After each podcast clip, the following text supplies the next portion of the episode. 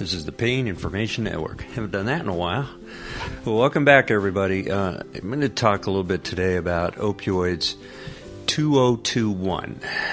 This is a new year I want to forget all about. Last year, don't we all?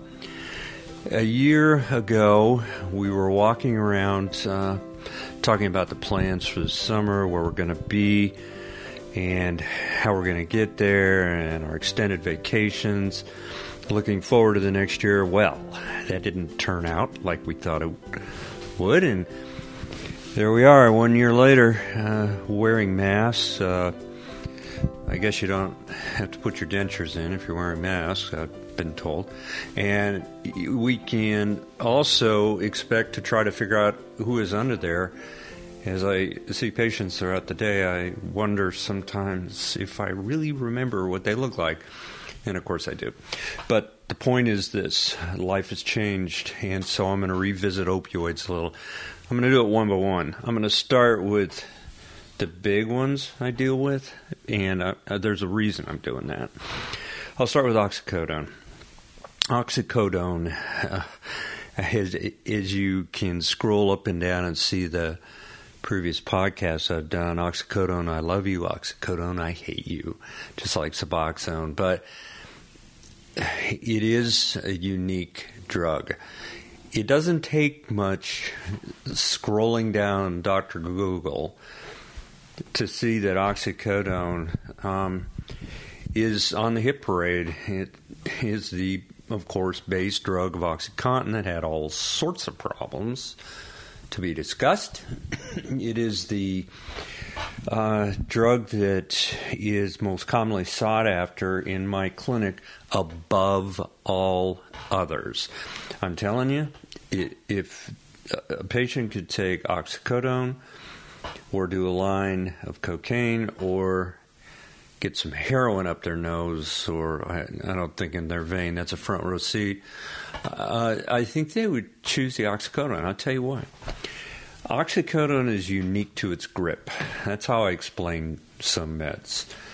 There's some things you can't change. Um, how about in life? How about okay, in life, there's really only one thing that you can't fake. Only one thing. You can fake kindness. You can fake. Uh, you know, your social interactions all day long. You can fake your job. You can fake about everything, but you can't fake forgiveness. You can't fake it. You either can forgive or you can't. With oxycodone, you can either take that drug and go away from it, or you can't. That's the problem with that drug. It grips you like no other.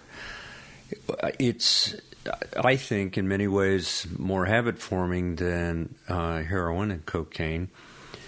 Not in all, but it's definitely more uh, dependence driven, I'll call it that, uh, than uh, absolutely morphine. Morphine, I, I don't think I've ever really seen anybody just real bad hooked on morphine to the point where they're threatening or they're abusive or begging or in another world that uh, describes uh, an entire savior from a little pill. I can't get out of the bed in the morning because you cut me down to three pills. I was taking four. One little pill a day is going to do nothing. It just uh, shows that you know we may have a problem.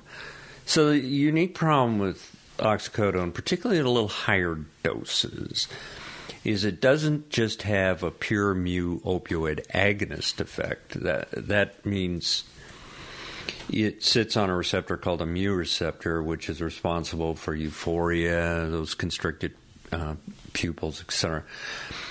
But it also it has a, an effect at this thing called a kappa receptor, which is kind of a stimulant effect.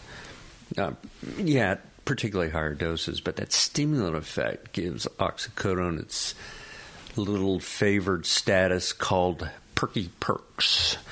Hydrocodone, you itch a lot. Uh, you have to take Benadryl sometimes just for the itching. It goes away. But uh, oxycodone really doesn't have that as much. Morphine has quite a bit of it. It's not an allergy. It, that itching is not an allergy. It's a histamine release, like hay fever. Oxycodone, you just don't see it. The other thing about oxycodone, it comes in a, a wide variety. it comes with and without acetaminophen, NSAID. It comes in a pure form, and it it can start at two and a half milligram, go right up to thirty in the short acting effect. Now, the short acting effect, um, it's not the front row seat of heroin that you get IV, but what it is is a pretty good surge in, across the blood brain barrier. That thing that keeps drugs and other bad things out until they can creep in, uh, and it it gets into the brain fast, and so you get that dopamine surge in the primitive part of the brain, in the mesolimbic uh, system. It's affecting uh, so many different um, pathways and driven by dopamine. That's the gasoline of the uh, addict's brain. But, but, you know, digress a little. Remember, dependency is not addiction. Tolerance is not addiction. Addiction is so poorly uh, characterized in so many different sources uh, inability to control or uh, a desire beyond practicality. I mean, it just, the list goes on of what addiction is.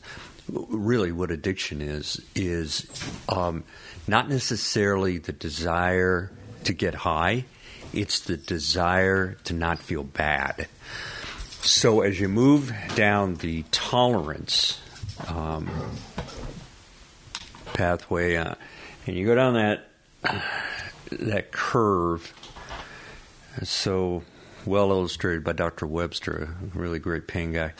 Um, and you push your tolerance further and further to the right, you notice that when the oxycodone with the half life somewhere around four to six hours starts coming down below threshold, that um, hedonic tone—that's the term, hedonic, kind of a weird term, but you, you start to say, I better get some. In other words, you need to feed the dopamine machine. Oxycodone is big with that. So I, I can tell you this there are some uh, folks who, because of different dopamine receptor activity that is going into the weeds right now. I don't want to get into it too far. Dopamine one, two, and three. They they just don't feel good. But when they took their first oxycodone, they felt normal. That's pretty common to hear, especially when I'm dealing with my medication assisted program folks. They say, you know, I felt right when I took that oxycodone, I felt normal for the first time, either in years or ever, and so they want to feel normal. But this is the this is the key thing. Most people that take opioids for a prolonged period of time, they they never can get that reproduction of a high, that euphoria, that intense euphoria, the front row seat. They can't get it. What they what they get is the ability to suppress early stages of withdrawal, and no one wants to go through withdrawal. It's it's a flu, really, but it's a bad flu because it affects the way you you, you think. It affects your mind, and you get um, very depressed, very depressed, and that's why these cocaine addicts commit suicide. That's why sometimes opioid heroin addicts commit suicide. They just, I, they just get into a deep funk, deep funk. There's a lot of mechanisms uh, associated with that. But okay, this is the thing about oxycodone 2021. Oxycodone has been uh, recognized as a disaster with OxyContin. I'll get into that story someday because it is a story. What do you, what do you do when you want to keep someone's attention? You tell them a story. I'll tell you about the Sackler family. I'll tell you about how that story involved uh, the director of the FDA being hired by them. It is a story. And what happened with OxyContin is it really gave people a front row seat because a third of it was um, released within the first 30 minutes. And it was a big dose. You got that kappa effect. You got that mu opioid agonist effect and you went right up to that tolerance level very fast. That you need a little more. You need a little more.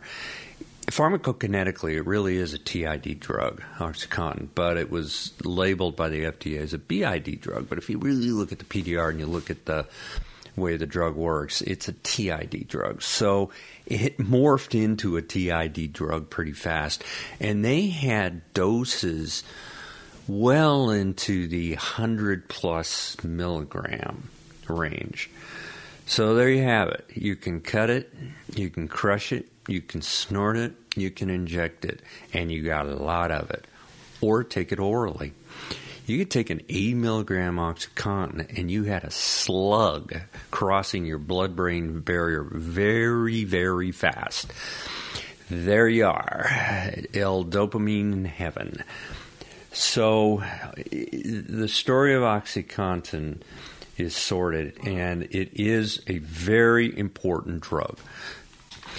And because of that story, we now are pulling back 2021, rethinking oxycodone. Yeah, there's some new ones out, and I'm to, you know, brand name was Oxycontin. Of course, it's sustained release oxycodone. Another sustained release oxycodone is um, a drug called Xtampza. Where they come up with these names, it's incredible. Xtampza. Who would put two letters together that don't work? Xtampza. Now, you can kind of read between the lines like Ambien, Ambien. Well, you can kind of see that, but we aren't clever anymore. When we name drugs, we're not clever. And Xtampza is a clever name, they thought, and it's not. so Xtampza has abuse deterrent technology. The new OxyContins have abuse deterrent technology. That's deterrent. It isn't fail proof. And oxycodone sustained release, OxyContin, is much less robust than uh, Xtampza. Xtampza is pretty smooth. Drug companies uh, know the importance of marketing. OxyContin lost its favored status in so many different uh, reimbursement plans, and Xtampza has kind of eclipsed it. It's a good drug. It's very smooth, but it doesn't give you that slug.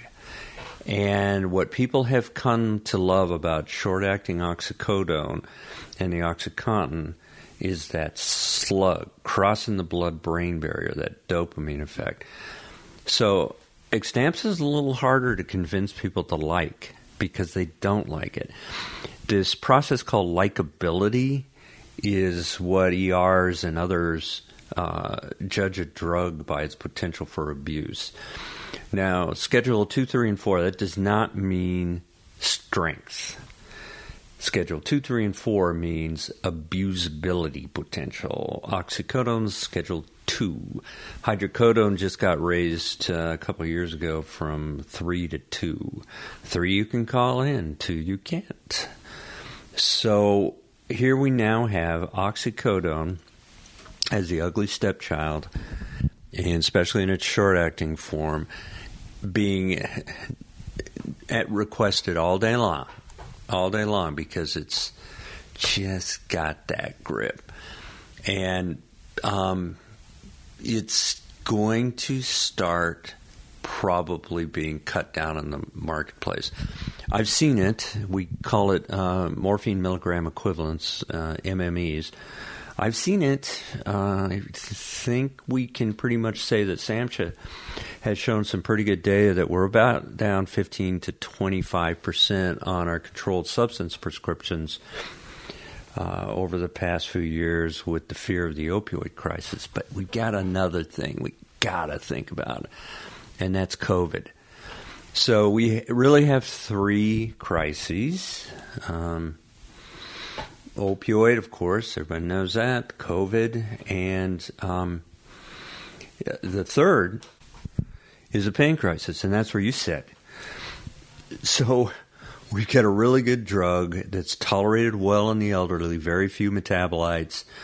Uh, you can pretty much count on oxymorphone being the metabolite. And it's a historically fantastic drug that got beat up bad because of the OxyContin debacle. And probably one of the best pain meds out there. And the side effects are very manageable, but it's going to start falling slowly out of favor. So, just on the heels of other meds that we're getting worried about access to care, like fentanyl, we're probably going to see oxycodone um, prescriptions backing down further and further. That's not your healthcare provider getting sporty. That is your healthcare provider uh, feeling a little bit of pressure on best care for you, a little bit of pressure on regulatory, and a little bit of pressure from the feds. So, uh, whether it's real or not, and a lot of it's not, uh, the healthcare professionals are going to probably start backing down a little bit on oxycodone. 2021, COVID. And don't think the numbers aren't starting to come in and they don't look good. COVID's responsible for a lot of misery, including homebound depression, including drug abuse. Uh, I'm sure the list will be long and distinguished. I think that oxycodone use is going to be challenged by COVID because of the desire to feel a little better. And um, so 2021, as it goes into 2022, is going to quite probably see pre vaccine uh, opioid misuse rise. And that drug is so valuable on the street, oxycodone. It's going to be sought after. It's going to be diverted, misused, abused. And so don't be surprised if your healthcare provider wants to put you on an abuse deterrent or pharmacokinetically long acting agent like Xtampza. Um, and don't be surprised if it doesn't feel the same. That's okay. You're just not getting that surge. It doesn't mean bad, it's just different. You should still get good pain control, and um, God forbid they start taking it away for good.